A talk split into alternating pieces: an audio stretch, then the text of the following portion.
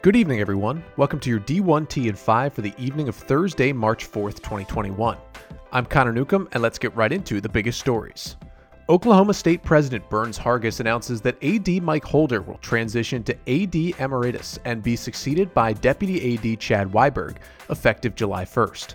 Holder will continue to serve as special advisor and continue to raise funds and work on facility development. Hargis said, quote, we are in awe of the massive upgrade in athletic facilities under Mike's leadership. I am personally appreciative of his adherence to honest principles in the performance of his duties leading our athletic department. OSU Board of Regents Chair Rick Davis said about Weiberg, quote, In the past years, Chad has demonstrated that he is ready to take the leadership reins. He is a principled leader with a conviction to values and a commitment to developing young men and women academically and athletically. Weiberg will earn $750,000 annually over the course of his four year contract. And six days out from the start of the Big 12 tournament, Oklahoma State still has not heard from the NCAA regarding the appeal of its men's basketball postseason ban. Former Duke Board of Trustees Chair Richard Wagoner will chair the 15 person committee tasked with selecting AD Kevin White's successor. Wagoner retired as chairman and CEO of General Motors in 2009 and was a member of the Board of Trustees from 2001 to 2013, serving as chair from 2011 to 13. Parker Executive will assist in the search.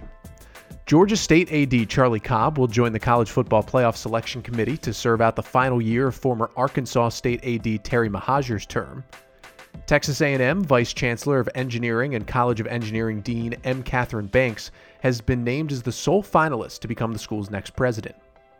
Richmond selects Cornell SC Johnson College of Business Dean Kevin Hallock as its next president. And Youngstown State has extended President Jim Tressel's contract indefinitely beginning in July. Instead of renewals, Tressel's contract will remain in place until the trustees decide to end it or he opts to leave on his own. Florida A&M inks a 6-year apparel contract with Nike.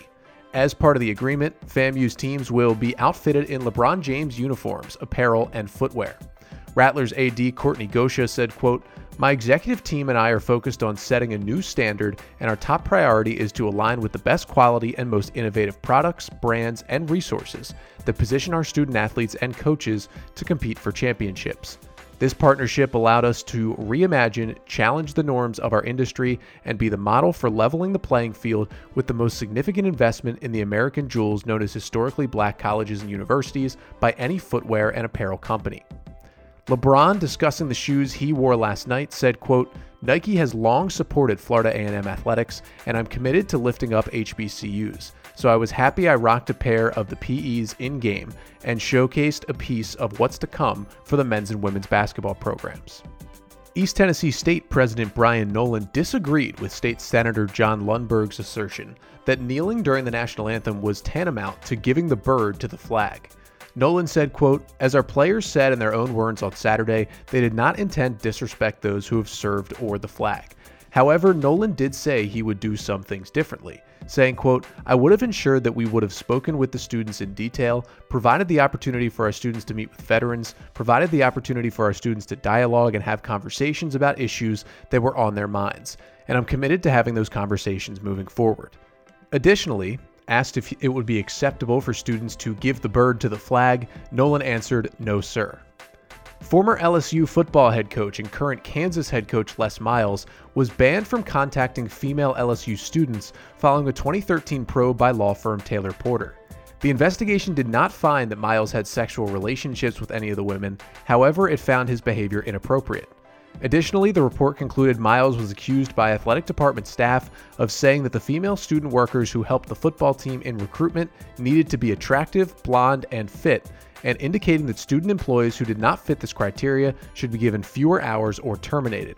Further, the report concluded it was, quote, unable to determine what occurred between Miles and a female student who accused him of kissing her. Following the probe, LSU ordered Miles to stop hiring student employees to babysit, cease being alone with them, and notified him that if he repeated his behavior, he would be let go.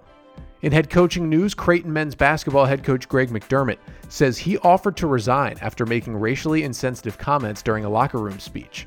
Following last week's loss to Xavier, McDermott said, quote, We've got to stick together. We need both feet in. I need everybody to stay on the plantation. I can't have anybody leave the plantation. McDermott, who has since publicly apologized, explains, quote, This is their team. If they would have chosen to have me walk away, I would have walked away, but that is not what they wanted. And Auburn has parted ways with women's basketball head coach Terri Williams Flournoy after nine seasons. And Eastern Illinois announces it will not renew the contract of men's basketball head coach Jay Spoonhour, who will depart after nine seasons. That's your D1T and 5 for the evening of Thursday, March 4th. I'm Connor Newcomb, reminding you to join us back here tomorrow morning.